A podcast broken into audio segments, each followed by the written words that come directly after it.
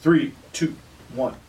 And welcome back to our week four, and this is going to be our third show of the Livingston Parish News Football Podcast. We're here to talk about all things football from last week and the week going forward. Uh, I know that this week you didn't have a chance to catch up with Mr. Brett Beard just yet. You'll be getting with him this afternoon, uh, but we will talk about, you know, got a good road win, things of that nature. The reason we have this show uh, in this format is because we could not find a time to get even just the three 5A coaches together at once, much less all five coaches. So we perform our interviews first, and then we come together. I ask the guys a few questions, and then we uh, we learn all about what's going on in Livingston Parish football from right now moving forward. If you ever want to see any of our morning shows or anything like that, they're at www.livingstonparishnews.com backslash podcast. We are also on all podcast platforms, uh, including Apple Podcast and Google Play. You can catch the news on Facebook, Twitter, LinkedIn, Instagram, and YouTube, as well as the website, www.livingstonparishnews.com. And we are moving to once a week in print on Thursdays. That'd be the magazine style. If you're watching video, this is uh, the one about constitutional amendments. But these gentlemen here fill all sorts of wonderful information here on the inside about football. And looky there, there was the story about the girls that Rob won. Very good story, cool story. So anyway, Great story. uh, welcome, gentlemen. Thank you for joining us. Thank you. You can find both of them on Twitter. They're always pushing out new information about sports. William, as always, we're going to start with you. Uh, you know, big win for Denham Springs over St. Amant. Uh, the coach talked to you a little bit about building some momentum, which they're going to need. They host uh, 4A number 10 Assumption for homecoming. Take it away. Yeah, um, you know, Luke Lunsford said it best after the game. You know, they're staring at 0, they're distinctly staring at 0 and 3. I mean, you, they're down 13-3 at half. Not a lot had gone right. Uh, obviously, three points, offense you know, just had not clicked. You know, they had a couple of short measurements that went against them. Uh, it was just, you know, just like you had this. Oh my God, they're going to fall in this trap. They're going to be 0 and 3. And to their credit, you know, they made every play that you know they, they needed to make in the second half. The defense, you know, uh, shut out uh, Amant in the second half. There was a huge play. Uh, C.J. Johnson's a senior cornerback, is his first year off of football. Had a huge uh, PBU in the in, in the end zone where the, the receiver had caught it and he popped him pretty good, knocked the ball out, and then came back on the next play and made an interception. That was the, the game sealing sequence uh, that they and they were able to run the ball out, the, the clock out, and, and win 17-13. So. Uh, the biggest takeaway is that you know they found a way to win. Uh, they scored two touchdowns in, in, in, a, in, the last 10 minutes of the fourth quarter, so you saw some some semblance of this is how they can pl- that they can look. Luke uh, Lunsford looked good in the pocket. Uh, he had uh, a 25-yard putt, touchdown pass to Troy Goldman, and then uh, Preston Howager, was a first-year receiver, broke a, a long pass where he turned a it was like a maybe a 10, 20-yard completion into a 77-yard touchdown and that was the go-ahead score. So now all of a sudden you can you bring it over, and now they're one and two and hosting, maybe not necessarily your your, your prototypical homecoming opponent. Uh, Assumption comes here at three and zero. Uh, was a second round playoff team a year ago and has a lot of uh, those kids back. So uh, we'll see if they can continue uh, and maintain the good feel the good feeling that came out of a Friday night uh, victory. Well, and it should be interesting, especially since you know the week before he had spoke, or I guess you could say the week of that game, you know, talking about trying to hit the reset button on offense, trying to find some momentum. They definitely have that, you know, after three quarters and maybe sputtering a little bit, found some. Uh, found some interesting momentum. Did any comments about uh, about that offensive performance there right at the end of the game? Yeah, I think the key is now can they can they sustain it for four quarters? You know what what what you know that was a great 12 minutes, actually 10 and a half minutes. And now let's see if we can we can string the dr- string drives together. You know, drives and momentum. You know, first downs and things like that nature because they still have have not run the ball well. Um, Jalen Jenkins gave them two really good runs when they needed first downs at the end of the game, but the first three quarters were, were not up to their standards. So now, I, I think it, it, the key will be what if they can establish running game, and then that it just sets the tone for, for everything else. Because now uh, they've shown some semblance of a throwing, a passing game, but it's, not coming off the success of the run game. Can they put them both together? And the defense, uh, to their credit, the, the second half was, lights out. A lot of big plays. Uh, Caden Bayrard, Tristan Dooley, and again C.J. Johnson on the back end. So uh, let's see if they can put all facets together. And um, and, and again, it's getting close. You know, they got one one more non-district game in week five, and it's district play. And it, coming faster than you think. It is almost October, folks. It, it, it's it's rolling along. Will be interesting to see. Uh, and as you said, you know, and, and LSU's kind of feeling this, and I think we mentioned it last week too with this very team.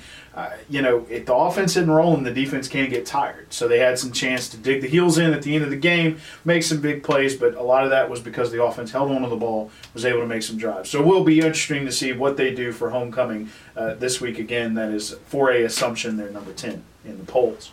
Walker had a tough road game. And have it at, are they playing Landry Walker at home or they're they going there? At Behrman Stadium on the West Bank. My word. So the two tough road trips in a row. Uh, Landry Walker is also one and two. Now their two losses are to St. Augustine and Curtis. So it's going to be an interesting test. Uh, you know, let's first talk about what did the coach have to say after, uh, you know, or trying to build on what happened at Fontainebleau where they, they got bruised a little bit. Yeah, it, it's a second straight, um, you know, just trying to find out what, you know, can the defense step up and make some plays. They're, they're really having a hard time getting off the field. Um, it was somewhat, you know, understandable. You, you, you knew Destrehan was going to be a, a, load, and, and they and they proved to be that way.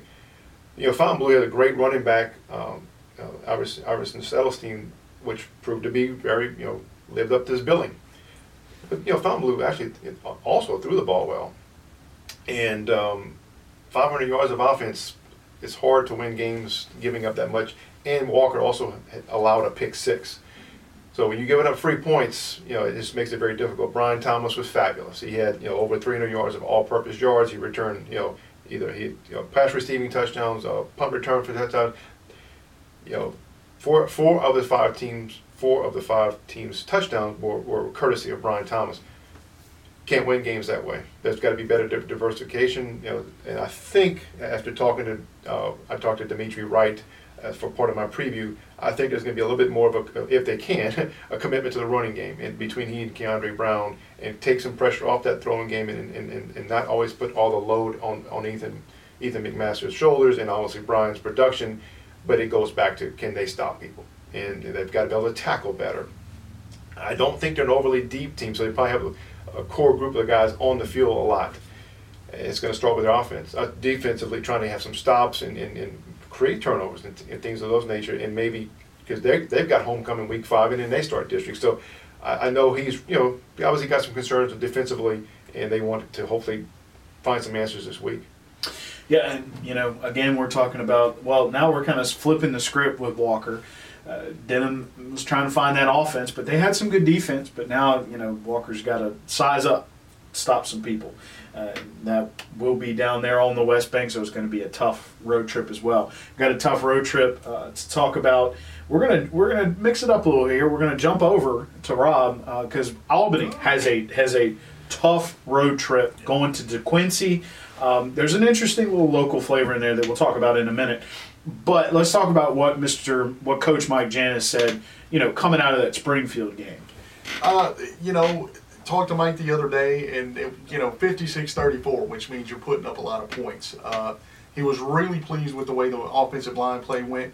Said defensively, it kind of looked like they were maybe a little bit confused, but he also, you know, kind of harped on the point of middle linebacker Tyler Bates is, you know, he was their leading tackler last year they kind of built the defense around him. They switched uh, from a 3 4 to a 4 3.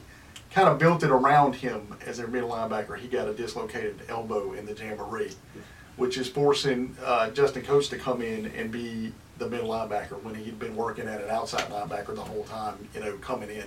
So and he's leading the team, but it's still like one of those things where you have to move some guys around and figure out what you're doing. So I think that's what they're trying to do uh, uh, on the defensive side. Is you still got some I don't want to say question marks, and I asked them about you know would you I, I don't want to call it a regression, but it's just things that they had in place going into the season are no longer there for them. Right. You know, so you're having to move people around. They like the job that Justin's doing at the middle, but you know, like you said, when when you've prepared to be an outside linebacker the whole time, and then they say, hey, you you're the guy now, so they kind of worry about you know he's kind of worried do, do we put too much on him because he's a he's a really good player, but he's a sophomore too, so it's like trying to figure out is is this the right thing for him. he's still doing it though, still getting it done. So that was that was part of the deal, you know, from a defensive side. Uh, offensively, he he felt like it, it, it was a really good conversation I had with him in, in terms of they went to that spread offense, and he said we're at a point now where the kids are kind of they're having fun with it, but it's also a thing where they can look at something and see the way the offense is set up, and they can come to the side and say, "Hey, we've got this play." Mm-hmm. And a lot of times, if we, he said, if we call the play, sometimes it'll go. But it, I said, coach, that just tells you they're paying attention. He said, exactly. They know, Right. you know, they know what. So, and, and it's fun at the same time. So it, it's kind of like, hey, it's it's paying off for us, you know, and and having fun. And that was the whole thing going in, talking to him. Hey, we we want to we want to do something that's going to be fun. This is the kind of offense uh, he, he kept telling me over the summer was, this is what they see on Sundays. You know, this is the type of thing they see on Sundays. So in in that aspect, you, you know, against Springfield, you had uh, you know both of the Doherty brothers go over 100 yards, uh, lots of scoring. Um, talked to talked to uh, JJ, the quarterback. He's really gotten the grasp of this read, read option, which wasn't a part of their offense the first time we saw him. Then they come out this the, the, the first game is like where'd that come from? And he's just pulling it down and, and going. And he gave a lot of credit to uh, to Ronnie Tuberville. You know, he said Ronnie kind of pulls, and I just I just let him go and I follow him. So he had two long runs. The last one kind of solidified it for him, but I, you know, I said I, I don't think on that last drive you guys are trying to score, but he busted a run for 51, and he's kind of like, when you have it, you got to take it, you know, which is, you know, that's the coaching mantra. Well, yeah, and it, If they if they present it, we've got to go with it. and the other team will do the same to you. So Exactly. you got to take that exactly, chance. Exactly. So So interesting, uh, interesting game coming up this week. They played DeQuincy. If you don't know where DeQuincy is, you, you drive to Sulphur and then go 30 more minutes. Uh, we talked about it earlier. Uh, before we kind of get into the fact that these guys are probably going to be playing each other basically because they both have similar sets. Uh, the team will stop in Sulphur and uh, run into somebody who took over at Walker for a little bit, Mr. Cecil Thomas. How, how'd that come about? Uh, well, Mike was on the staff with, with Cecil. Uh, so he, he said, he just kind of mentioned, I said, how are y'all going to, because you, you, you got to ask, when you take a trip like this, sometimes you got to beat the trip before you beat the opponent. Right. So he said, what we're going to do is I talked to Cecil uh, Thomas, and he said, we coached it together at Walker, and Cecil's over there in Sulphur, so uh, they're going to stop, rest the legs a little bit, eat a little bit, and then they'll hop in the on the bus and take off down to DeQuincy and, and play the game. But it, it, you got that built in. That coaching fraternity sometimes it, it runs in circles, so Sure. you just kind of say, let's reach out to, to somebody we know and get some help, and that's what uh, Coach Thomas is going to do for them. Gotcha. So before before we got recording, you know, we always talk, and the one thing you brought up is that you know the guys from DeQuincy are going to be interested in playing the guys from Albany and vice versa because they're running a lot of the same thing, both defensively and offensively. Tell us a little bit. About, uh, tell us a little bit about prepping for that. Um, he, he said what works, and Coach Shannon said what works is that these guys see this stuff all the time, and he said a lot of times when they're preparing, he said we don't do a scout team, we'll go one ones on ones, you know, and he said in looking at them, uh, they've got uh, Cooper Hex is number four, he's a receiver for him, and he said he's really similar to Rhett Wolf. Uh, for Albany, which it gives him a it, that'll give you guys kind of a gauge to where athletically wise where he and if you guys have seen Rhett run, um, you know, he, he can go. And if he gets open, he's open. They're going to go. They're going to try to get the ball to him. And the same thing defensively. Uh, he, he said uh, he's kind of looking at, at DeQuincy maybe, you know, they're looking forward to, because they work against it in practice, they're kind of looking forward to maybe approaching a team like uh, Albany who's going to spread you out, kind of give you those opportunities. So that's what you, he said. They're really similar, just really similar teams. Not necessarily carbon copies, but in, in a lot of aspects, really similar. Should be an should make for an interesting game. Let's jump into Springfield. Uh, you know, kind of the theme of the game against Albany was missed chances. Yes. So you Yes. talk you talk to Coach Surpass. What what he have to say? it's one of those things like I told you in our pre-production is like when you go into a game, the coach is going to kind of tell you, okay, this these are things we need to do. Um, and and when when Mike Janis goes into that game, he said we've got to look at Kobe Linares, we've got to look at Trayvon Washington. Kobe goes for almost 200 yards and a touchdown, and Trayvon scores four touchdowns. So, so uh, that tells Couldn't you- couldn't stop them. they're they're doing homework. Uh, on the same token, uh, you know, when you asked Coach Surpass last week, okay, they're going to put put the ball in the air. What's going to happen? Well, if they're putting it in the air, we got to come down with it. We got to get interceptions. He he charted on them going back looking at film. He charted about five or six dropped interceptions that they could have had. Um, he, they also had a, a touchdown call back uh, on a illegal forward pass, which he, he seemed to think, in looking at it, he said it looked like it, it was good to us. Um, and then they had another touchdown that was dropped in the end zone.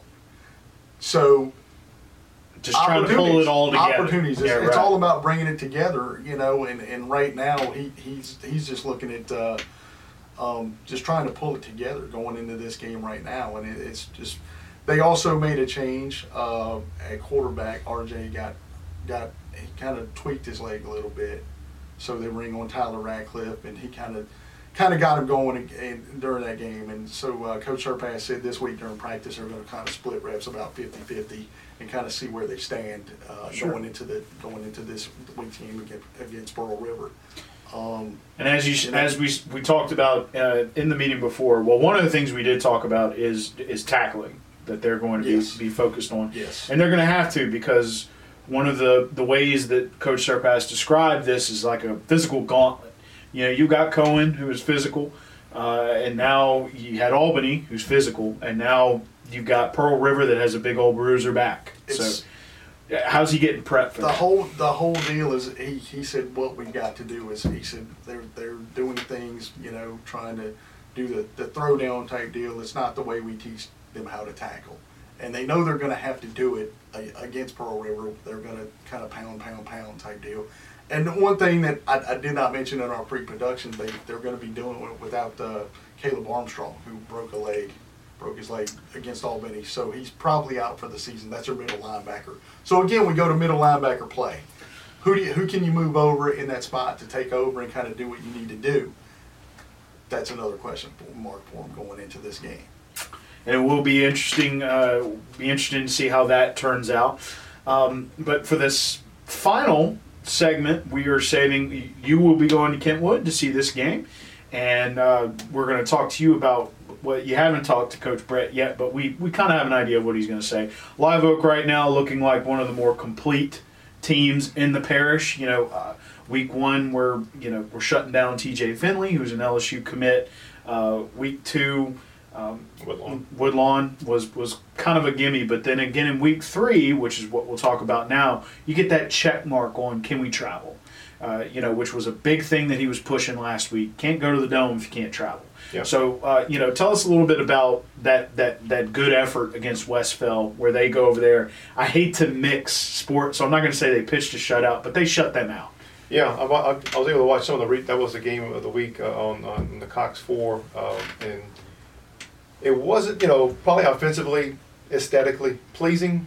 They they w- uh, they had some some moments to, to work through, but defensively were just so dominant. Um, and you know Brett McCoy blocked a punt uh, for safety, so they got you know contributions on special teams as well. I think this is the um, the third week in a row they their defense limited the opposition to negative yards rushing.